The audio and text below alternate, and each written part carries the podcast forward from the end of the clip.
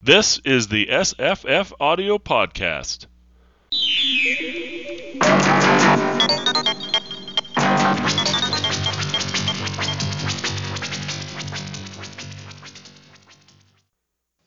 Hi, I'm Jesse, I'm Tamahome. And I'm Jenny. and we're talking about The World Jones Made by Philip K. Dick, uh, 1956 novel. Quite racy for 1956. Hmm. Parts. Racy? Racy? Well, isn't there like uh, mutant strippers having Oh, yeah, sex I guess and the changing gender and stuff? And Yeah. people having drugs. hermaphrodites. Except for you can't call it racy because that would be, you know, everything's relative. Right. I, I think that, that well, that's one of the best parts of this book is that, that idea. Um, it, in fact, I think it makes the book bulletproof to criticism because you can't say this Philip K. Dick book is better than that Philip K. Dick book Hmm. because that wouldn't. That's just true for you. You can't say it's true for me too, right? Right. And we should explain that the world of this book, relativism is mandated by the government. Yeah, it's like it's like a it's kind of um, uh, reverse Nazism. if there is such a thing, where they they go around making sure nobody can be uh, uh, racist or sexist or have any strong opinions that aren't facts. And if they if if you do that, you go to concentration camp, yeah. a labor camp, I guess, rather than a concentration camp. Is relativism a, a real term? Or did Phil Yeah. Oh. It's a real. Uh, there's a Wikipedia entry for it, so it has to be real. Oh, okay. oh no, of course it is. It's um, it's uh, it's it's actually one of the criticisms a lot of um, Christians use to uh, defend their faith in the face of um, secularism. Say, um, you can't believe in nothing, um, and yet you act as if everything is true. So they can believe in those things, and we Christians can believe in our things, and and you, you atheist, you, you believe in nothing. And of course, that's impossible. At least those Muslims over there, they're being honest with themselves. You're not being honest with yourself because you you don't believe in anything, and that's impossible.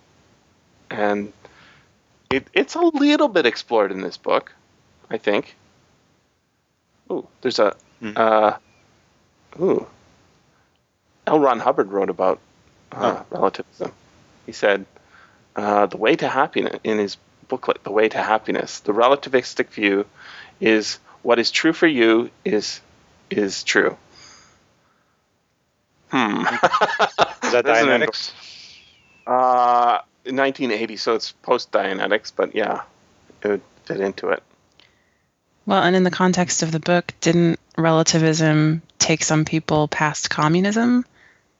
Hmm There's one Yeah. character that says that's what changed everything for them. Yeah, uh, there's there's lots of, there's like lots of little good explorations when they're at that um that carnival, right? And Jones is is uh, doing his shtick, and and there's some guy in the lineup that uh, who's it? Who's who's the uh, the main? I guess he's the main character. Cusack? Cussick. Cus- Cus- Yeah, Cussick says, um, "Well, if only you knew I was a secret policeman, you wouldn't be saying stuff like that." And then a bunch of people start listening in on that conversation, and, and the guy has to get he gets shut down. His racist views or his oh his anti um his anti mutant views get shut down. It, it, it's like um, you you remember a few years ago, it was like political correctness was the I uh, this is a book about poli- po- political correctness society. In one part, anyways, that's one thing this book's about.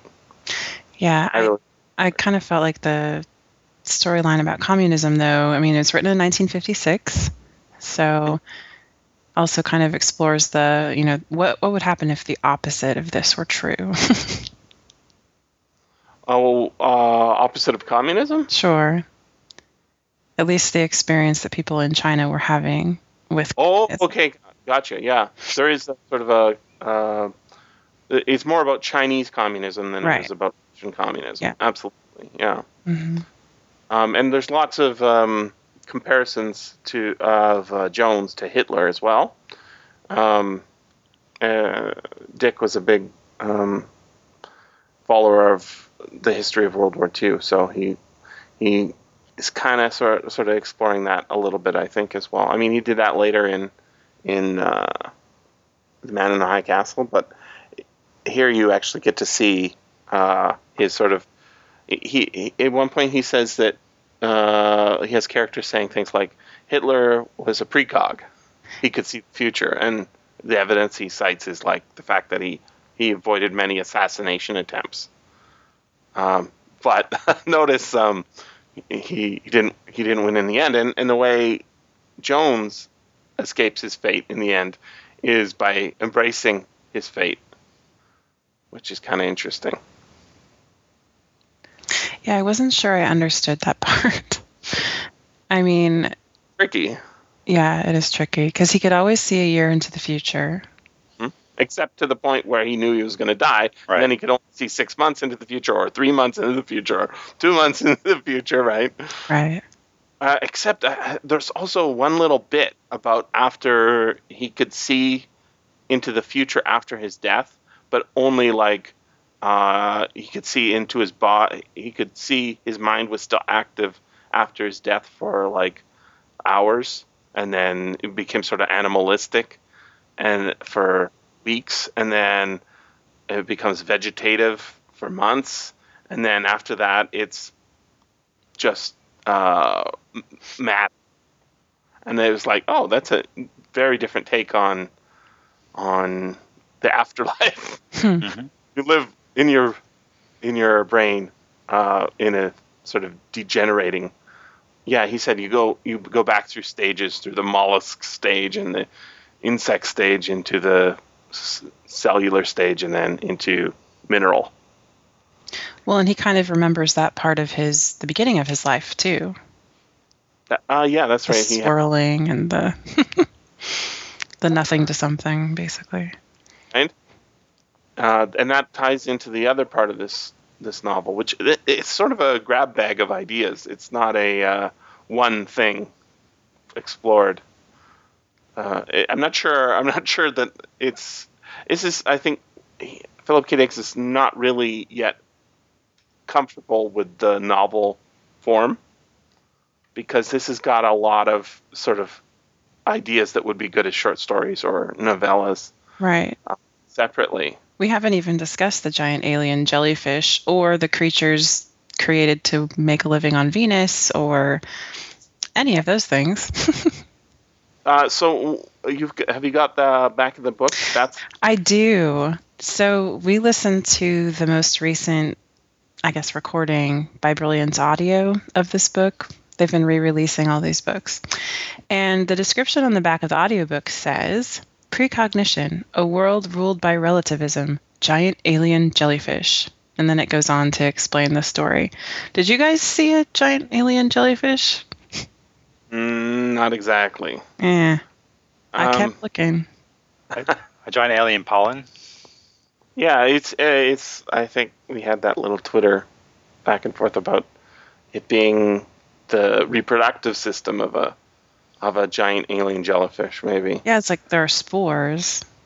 they're polyps. Yeah. But But it's more like a tree, I think. Except it, there seemed to be some sort of uh, um, there seemed to be some sort of sexual thing to it, whereas um, it can there. It says uh, with regards to jellyfish reproductive system. Um, after fertilization, a primitive free swimming larval form called a planula. Ooh, I like saying that word, planula develops. The planula is a small larva covered with cilia. It settles in onto a firm surface and develops into a polyp. Some polyps can also asexually reproduce a creeping frustulae larval form, which then develops into a new polyp. The polyp is generally a small planted stalk with a mouth that is ring. It's nothing like a jellyfish, is it? Well, I mean, there is that one scene in the book where something kind of slithers over into a crevice and it looks like it's dead, but it's not. It's putting its roots down, Hmm. kind of like Hmm, what maybe. you were saying. So I guess there's some similarities there, but it's not the same thing as a jellyfish. the other thing that the back of the book says, which I think is really fascinating, it describes Floyd Jones. Says he's always been able to see exactly a year into his future.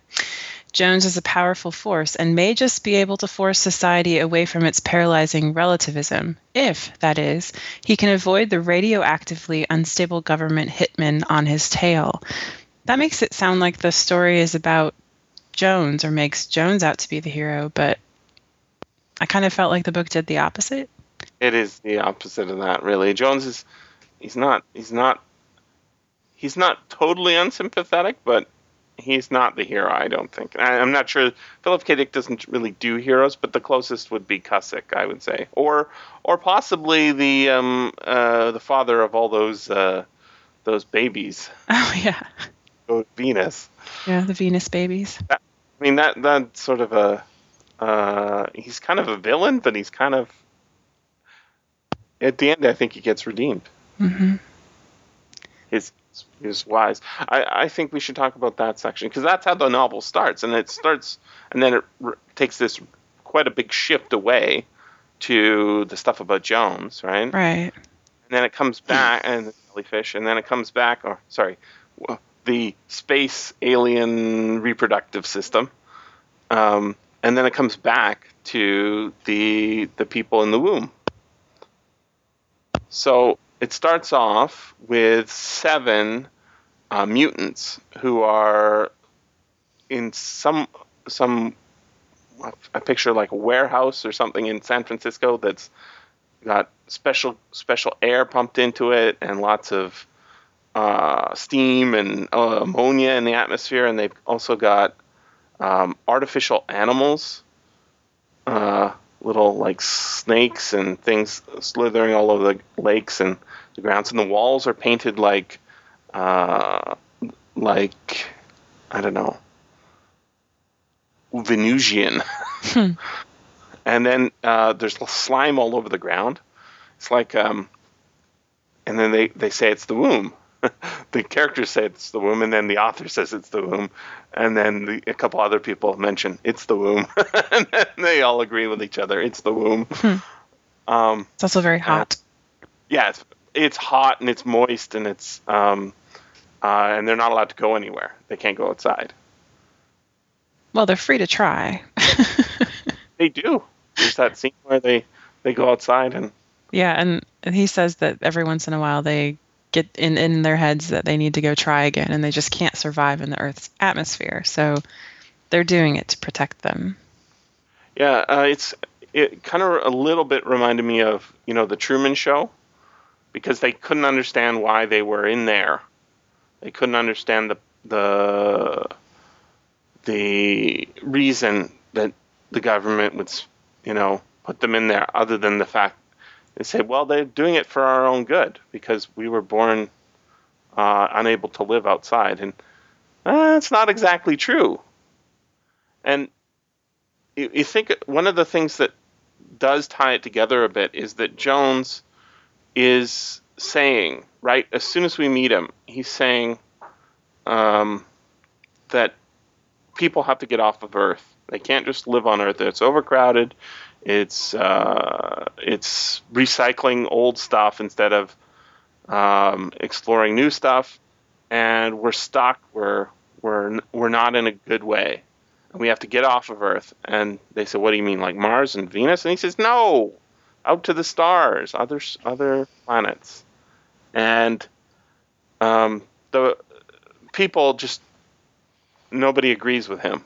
And if you look at the society that's would have been happening in 1956.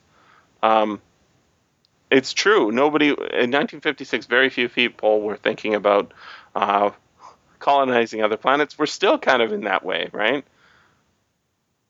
Yeah, What's we're not putting resources into it. Newt Gingrich, right? His his plan to uh, have uh, the moon be the 51st state, right?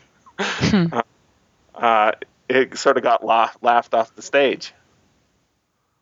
I thought, oh, he actually has one good idea there.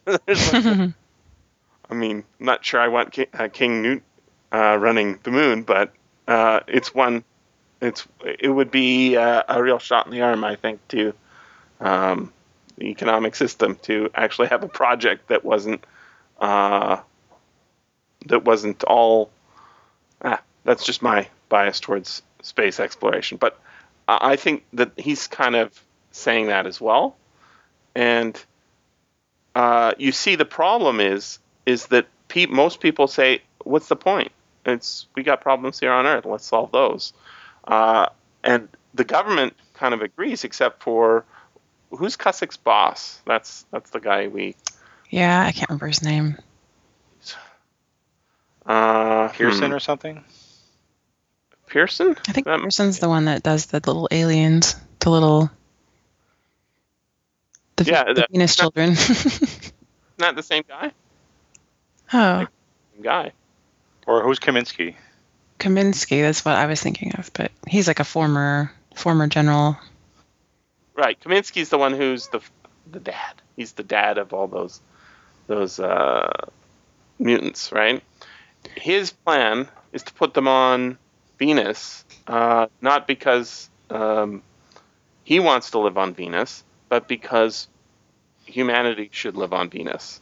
And this uh, this is one of the things that um, does come up in uh, as a science fiction theme. This this part of science fiction has a name. It's called pantropy, where you a tropism is is um, towardsness, and it it's um, what allows plants to grow up towards light and um, animals to fit into new niches, or plants to fit into new, niches, and pantropy is the idea that instead of having us move to Mars and um, just live in domes, it would be us move to Mars and be genetically modified so that we could live there, or Venus and be genetically modified so we could live there, or Jupiter and be genetically modified to live there. Mhm. And there's it's it's not a super popular form of science fiction, uh, mostly because you know you don't get to paint the nice people on the cover. Maybe I'm not. But actually, this is really interesting because the only other book I'm reading right now is um, Nexus, and it's science fiction. It's by this guy named Ramez Naam. But what he's written otherwise is nonfiction. He actually is a computer scientist, and um, the book that he's most known for is More Than Human Embracing the Promise of Biological Enhancement. And it talks about how we need to normalize things like genetic modification and uh, neurological transmitters and all that kind of thing to move forward, which is almost exactly what you just said. Like, to move humanity forward, we would probably want to modify ourselves to live on other planets. Doesn't mean we're not human anymore. It means That's we've right. taken advantage of the science that we've learned, and that's kind of his argument too. Um, it's not just genetically modified food; it's genetic, genetically modified you.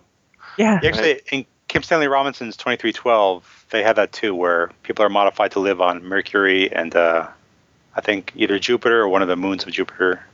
Big solar panels if you live on, on Mercury. Right. And you Well, know they have, what? they have a city that constantly moves in, in the shadow of the sun. Are the people modified, or are they just modify their uh, living environment? No, they, they, they themselves are physically modified. Yeah. Yeah. Then that's that's that's what it is. Uh, by the way, that there's a very famous um, uh, fix-up novel by Theodore Sturgeon called More Than Human that is about that. Right. Um, so that's probably where. Oh, uh, title came from, huh? yeah. Well, the interesting thing about the world Jones made is that in the beginning, when Jones first starts, you know, giving his prophecies or whatever that allows him to move from being a fortune teller at a carnival to being a cult leader, his big message is you've got to do something about the drifters. The drifters are coming. No one's making any plans. You know, this is the most important thing. And then we kind of learn at the end that he was wrong. Is that what we're supposed to gather? Hmm. Well, I think um, yes, and he was wrong. And then when he finds out that he's wrong a, year in advance, he says, "That's it. I'm not going to be around here for when things go badly." Um, and so he can be turned into a Jesus, basically. Um, But we don't And- get to see what happens after everyone figures out that he's wrong. And I kind of wish I kind of wish that'd been could have Venus, yeah. Yeah. 'cause Yeah, it's so it- he didn't have to die at the Nope. end, but then he Venus. puts himself in front of the bullet. Yeah okay so we part. should probably yeah we should probably talk about how that predestination uh, i mean it, it's kind of a weird concept that you always know exactly what's going to happen for a year you know everything that's going to happen or everything that you would know in the next year you know now if that was true um, you would have a lot of uh, weird uh, conversations i would think and that is fairly well explored. It's sort of overshadowed by a lot of the other things that's going on.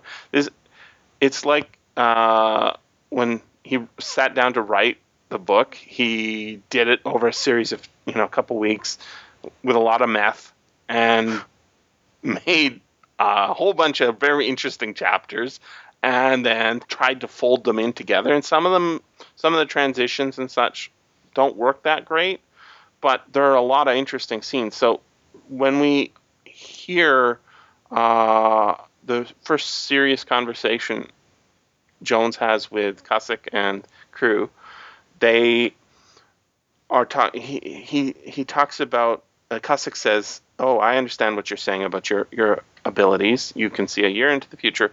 That's exactly like when I was a kid, and I would have seen the movie." Uh, that everybody in the movie theater is watching already. I went to see it once, and then I came back and saw it a second time. And that second time, I was telling everyone, uh, I was shouting out the lines ahead of the the actors, and I was doing it because I had contempt for everybody in the audience. and I was like, "What? Oh, that's yeah, that does sound like an evil kid thing to do." I I never had I've I've heard of that. I've seen that in movies where people shout out the lines of maybe like the Rocky Horror Picture Show, but they don't do it Right. out of malice, right? They do it out of like entertainment or I'm not sure. Right, and his argument was kind of strange because it's not like I mean, if the other people had seen the movie, they could have done the same thing, so it's not really that unique of a talent. No, no, it's not. But it's it's it's kids getting off on power, and yeah. how I, I I see that that that getting off on power thing. So if you could see a year in the future, uh, all, everything um, like he, he even reacts to people's comments before they say them, right?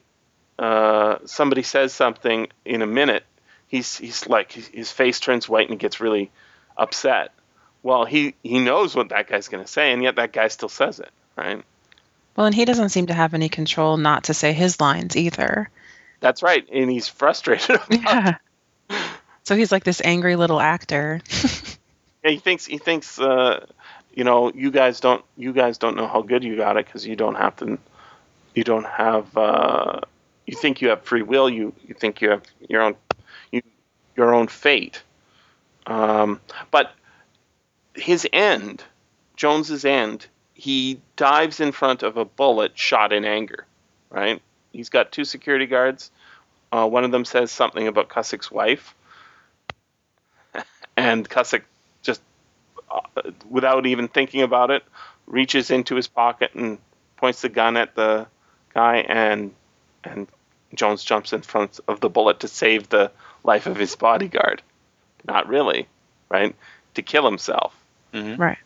And he knew that that gun would come out and the bullet would be fired, and he could see that he got shot there. Why would he jump in front of it?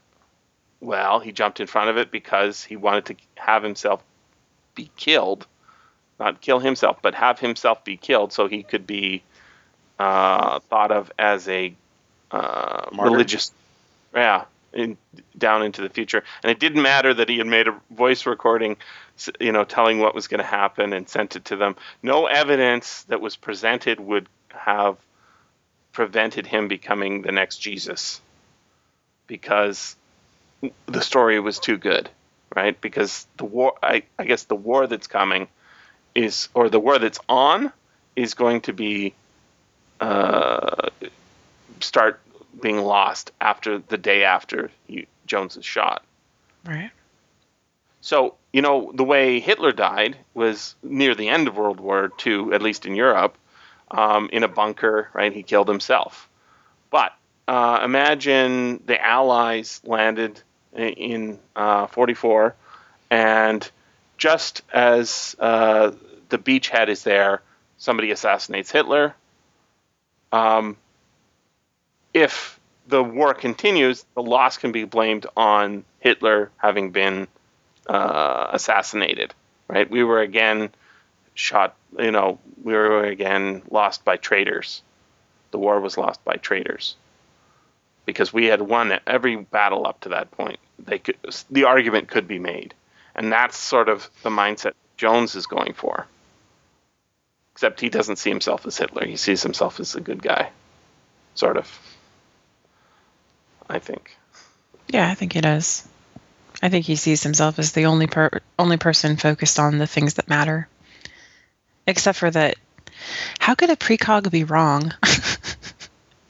That's the part I'm still kind of confused about. Uh, Kaminsky, doesn't Kaminsky try to um, to test that? He tries to see if he can get around Jones's precognate. He's he's only a precog in his own knowledge. So like like he, I think Kaminsky says we could lock him in a room for a year, then he wouldn't know anything. You know, no, don't let him read the newspapers. Don't let him know anything else. He only knows stuff that he would know within the year. So the things he's actually experienced himself. Right. He has future knowledge of his own knowledge. Right. And so that's a big difference than like knowing the future of humanity, which is what he bills himself as knowing.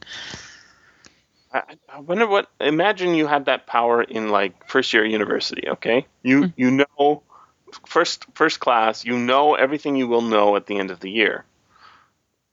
Uh, will you pass your first exam? I would say I don't know because if you know what you know at the end of the year, then presumably you've done your homework, you've studied, you've you've uh, you know done all the essays, you know everything you need to do to pass that first exam. That first exam comes, and you get an F. Well, uh, what does that say? And if you get an A, what does that say?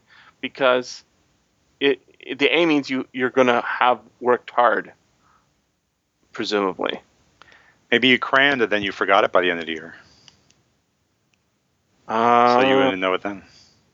Yeah, but it's not like you have knowledge of the end. All the you don't. It's not like you have on day A. You don't have knowledge of day Z, and then you've forgotten X and Y and everything up to A. It's it's that you have all of that. Okay. But you i think uh, it's very confusing it is because at the same time he's still trapped into the same conversations and the same responses so you would think he'd have to take the test the same way too uh, there's um one other aspect of the novel that i is most familiar to me uh, with regard to philip k dick short stories and that's the um the Cussick and his wife and their child. You know, Cussix. Cussix. I I think he's the main character, wouldn't you say? I think so. I see him that way. Kind of. He's he's on screen a lot. Mm-hmm. Um. So Cussix, uh, he's a secret policeman, uh, and his wife is. She she's not a communist. What is she? Is she communist? She's a relativist. What? Is she? Because oh wait, the opposite, whatever the opposite would be, because she's Isn't she a secret Jonesian? Yeah, she's secretly working for him. That's, so, so her behavior would get her sent to a labor camp if it were found out. Right, and she she's been uh, she's been rebelling against her husband by yeah she's not a relativist by robbing uh, sorry uh, shoplifting. She, shoplifts um, useless items so as to rebel against him being a policeman. And she has done it several times. And there's a conversation between I think Cussick and Kaminsky about about why she did that, and I thought that was really interesting, uh, sort of sexist Philip K. Dick. Do you remember that conversation? Actually don't. Yeah. Mm, not really. He, he said he said um, Kam- Kaminsky is saying, "Why do you think she does that?" And Cussick says something like, "Well, uh, she, she did it t- two more times, and then it came it came to me why she was doing it. She was rebelling against me, and and he said, well, why is she rebelling against you? Well, because people don't like uh, cops because we're enforcing relativism, and everybody has strong opinions that they really want to get out, but they they can't because look what happened during the war, and the war was caused by the relativism is a response to war, right? To the war of uh, hatred, of partisanness, and you know, uh, yeah, fascists versus the communists or whatever. Um, and that that response is uh, rejected by the majority because people really do have opinions. They say, "I don't like asparagus," but they don't just say, "I don't like asparagus." They say, "Asparagus sucks," and then jail for saying asparagus sucks. Ridiculous, right? So really, I mean, it, it's reasonable that people don't like it, but he says that women. Uh, he says, "I sometimes think women are like litmus paper. They just." they're nothing in themselves. They just take a reading of the background of the the society as a whole, and he sees his wife as a as a sort of a a person who goes along with whatever society's trends are, and society's trends can be led by you know powerful individuals like uh, a Hitler or a Jones and they don't really have a bearing on. Uh, they don't are, aren't really caused by individual will. Right. I I do remember this now. It was more about how you could ask her her opinion at any moment, and she Mhm. would somehow have the majority opinion. Like Right. She would she would know it because it was her opinion too.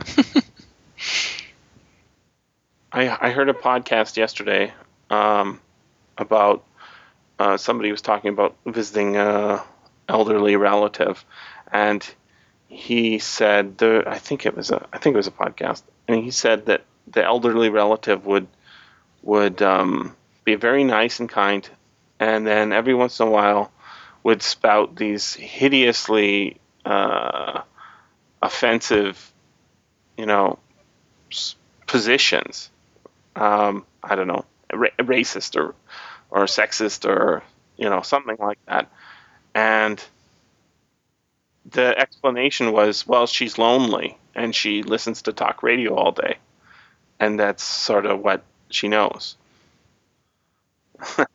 Not really have have it built into her that she believes that you know all Mexicans are whatever. Presum- presumably that'd be something like she would say, but um, that fact that it was soaking in into the background and and there wasn't somebody there to say no grandma that's wrong uh, just so that she just accepted it. And i like that. I think the great irony within the context of this story, though, is that Kaminsky and Cussick are talking about this as if this is the wrong thing for her to do. But they're the ones that are supposed to be the proponents of relativism, but yet they are judging her all the time. They judge her when she takes heroin because, you know, everyone should be able to. He runs after her when she wants to go dance with the hermaphrodite. You know, it, it's just his nature completely to be making these decisions about right and wrong and good and bad. And it's just ironic to me. i was really uh, i think that's a great when they go to the to the bar uh, and who picked that was that was it the yeah it was the wife who picked that place right? Hmm um, which was like a uh, it is half brothel, half bar, restaurant, and the the um, Kaminsky brought a girlfriend, and he didn't know her last name. Somebody worked around the office, but I was I thought it was just great that she had a, her own story, right? And we just see her sort of sitting in the background of the restaurant, not saying much. And then somebody says, "Oh, and what's your story?" And then she tells a story, and it's like, "Oh, wow, she she's a white girl. Her parents were killed in China. Mhm. She's party for, uh, and holy, that's it's like that's a diversion, right? Um, so it, it's uh, it's a it's a funny situation because there is so much going on in this world in this world. It seems almost like there's a it's almost fully realized and yet uh, you know the masses are not well represented i don't think on on screen. Uh, I, I'm, I don't understand why the jones followers are the jones followers at least from what we see on the on the page but there are lots of little touches like that that are pretty interesting and that and the the I mean the whole idea of a world full of relativism is is pretty um, is pretty compelling. Right. And I think part of the problem with why you don't see the masses or, or why you don't get a sense of them is because Philip K. Dick jumps around in time. I mean, first you see him at the carnival, and then the next time you hear about him, he's already this leader with all these followers, and I don't think we know how he got there. Do we? Twenty it's twenty years later or whatever, and Yeah. So you miss a lot of that. yeah, all we know is he's got security now, and he ref- he refused a certain position. I mean, he's a he's a pastor or something. He's a he's a priest. He's not official. He's not officially the government until near the end. Right. Um, it is uh, there is a lot uh, of there are a lot of parallels with the story of Hitler and his rise in power.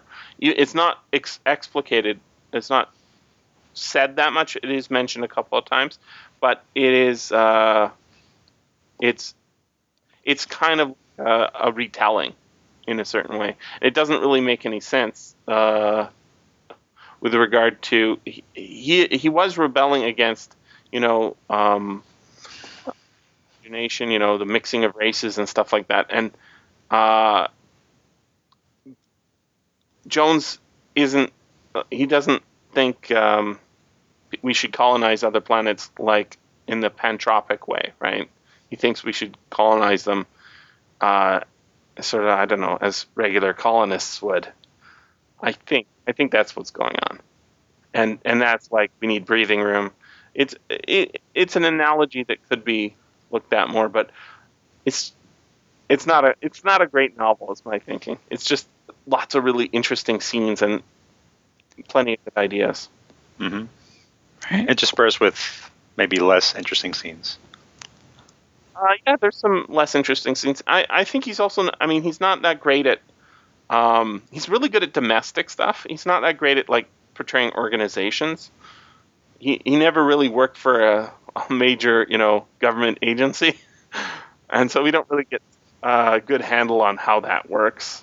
He he's more of a guy who stays at home and writes all day and works at the record store. Hmm. Office worker. He doesn't he doesn't see all of that that well. So we don't see all of that that well. But I think he gets the domestic stuff pretty good. Yeah, you know, I would have liked to read Tyler's story. That's the 17 year old that grew up in China. And I would have liked to read an entire story of the Venus children and their getting to know their new planet. Those two ideas, I think, were the most interesting to me. Uh, I should point out that the the Venus story is, I mean, he he comes back to themes. You know, there's a little bit of paranoia in the in the Venus section right at the beginning. He says, you know, how do we know that they're not doing it for malicious purposes and Mm. what? And um, there, is, I just posted a story recently uh, called Shell Game, which is a uh, set on a Venus-like tropical, you know, boggy planet. Uh, it's not Venus, it's Betelgeuse too, but um, and it's uh, a bunch of uh, Earth colonists who are actually turns out they're all insane. Uh, they're uh, paranoid, and they're going to colonize the Earth and get uh, colonize the planet and then go back to Earth and punish them for sending sending them there, even though it was an accident. It appears. the uh, Which book is that? short story called Shell Game. Oh.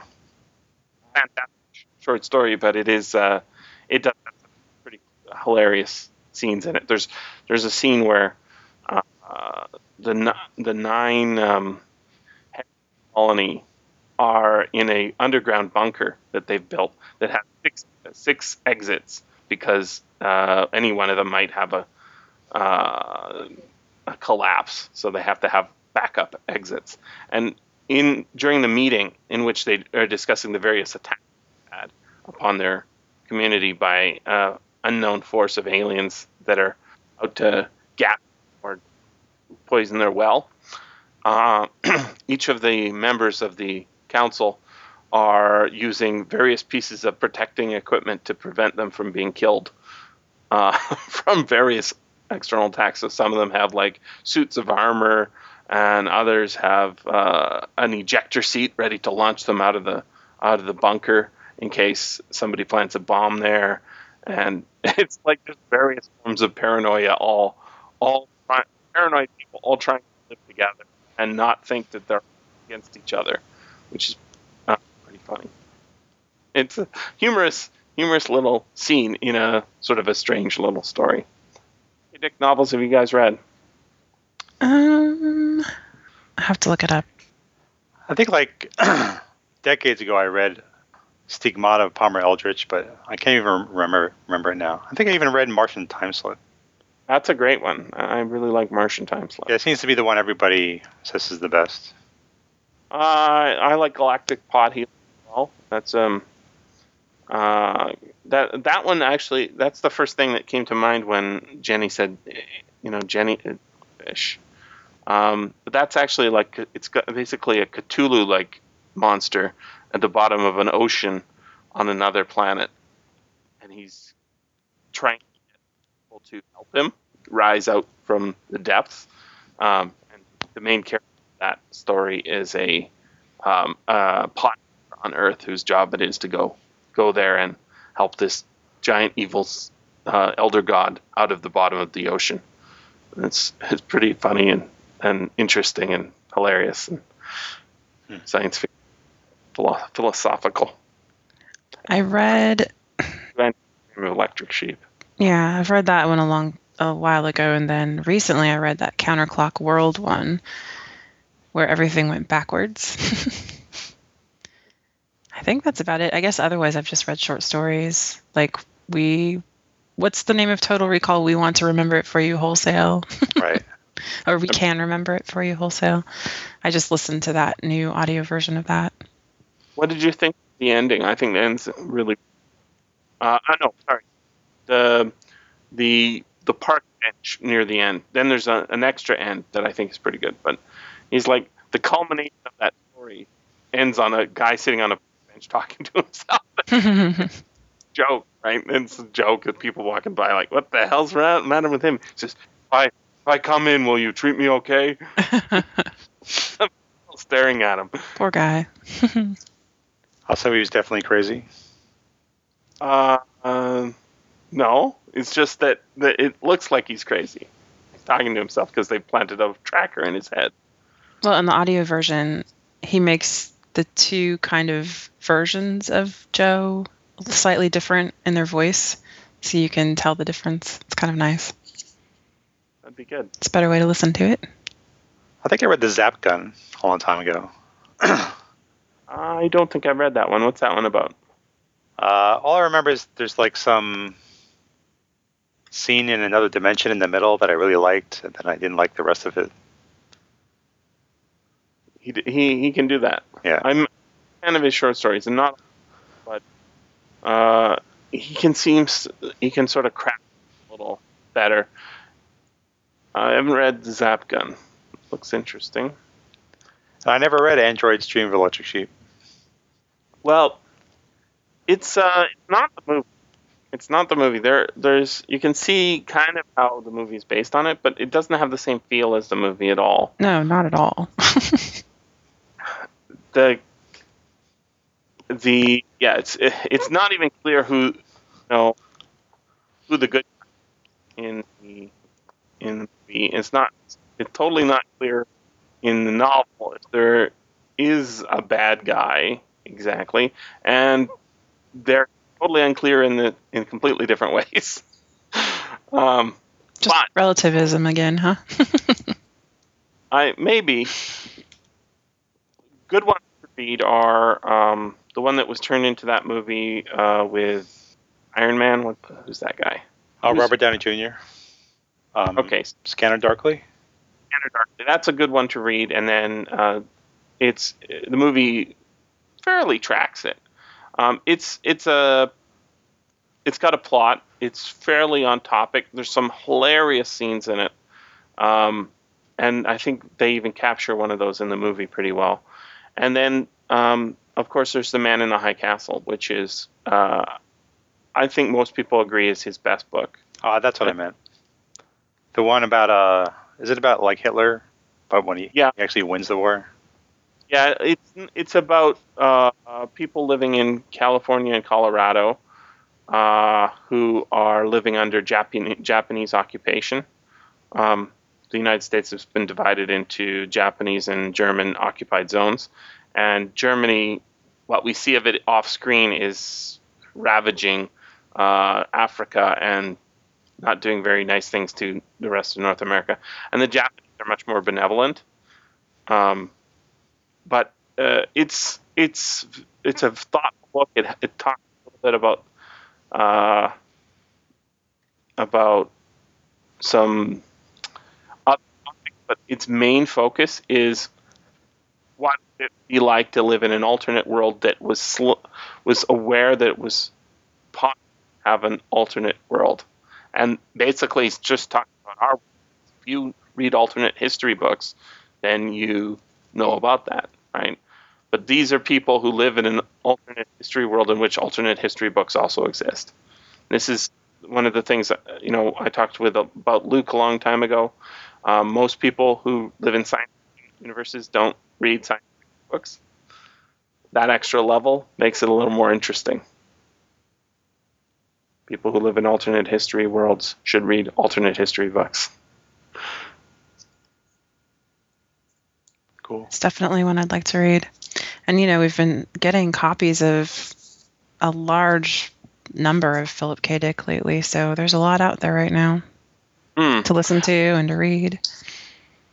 out by Brilliance yet, but they seem to be going through all the all the stuff that's never been audiobook before. Mm-hmm. Well, BBC is supposed BBC is supposed to be adapting uh, Man in the High Castle for BBC One. As a TV series, right? Yeah. That could be interesting. In California. I wonder what. Wonder if they'll film it there. Set in San Francisco, and again, you know, that's a it's a funny book because it's it's it's got sort of epic, but it's about a guy who uh, makes jewelry, which Philip K. Dick at one point did. His wife was really into making jewelry, and he would with that, and he got really into it. Like he, he's not like you know, a lot of science fiction writers. They you know they work at NASA, they're chemists, or you know there's some sort of institutional uh, back they can bring to it. Well, K. Dick's record shops and and uh, and uh, jewelry making to his expertise. Well, and um, Tama and I both came across an article about Terry Gilliam wanting to adapt The World Jones made for film too. I don't know if he's done any work on it yet. Be uh, it might be easier to see as a movie uh, the plot. It could be you know you throw scenes where uh, um, um Montague Jones gets his uh, his groove on with the population. Not sure. 2009. Yeah, it still could be in the works. Oh yeah, definitely. Could be interesting. By the way, um, uh, I should tell you, Boucher, who uh, was Philip K. Dick's mentor, uh, dismissed the novel as quote a hasty and disappointing effort. Yeah, I saw that on Wikipedia. Oh. Uh, from uh, a review in F&SF, I guess. Oh well. I, I still enjoyed reading it. I, I can't recommend it highly, but I, I enjoyed reading it. Yeah, the ideas are interesting. Yeah, it kind of goes in and out for me. Like I would perk up at one point and then kind of zone out at another point. mm-hmm. I hear that. Yeah, I might have to go back and listen to the end again because I'm not sure I remember what happened. uh, well, is he is the end of Civil War or do the aliens come back? Uh, it's a civil, I think. Okay. Yeah, and it was like they were they were saying that eventually they were going to go back, but I wasn't sure if that was the aliens or the the people that were sent to Venus with the aliens. Uh, the aliens being the spores or the aliens? I mean the yeah the, the adapted. I call them aliens, but they're not aliens. The I believe Cussick, his wife, uh, go to Venus, don't they? Yeah. So I think I think it's like begin again on Venus. The colonies are calling. A chance to begin again in a golden land of opportunity and adventure. And slime. And slime.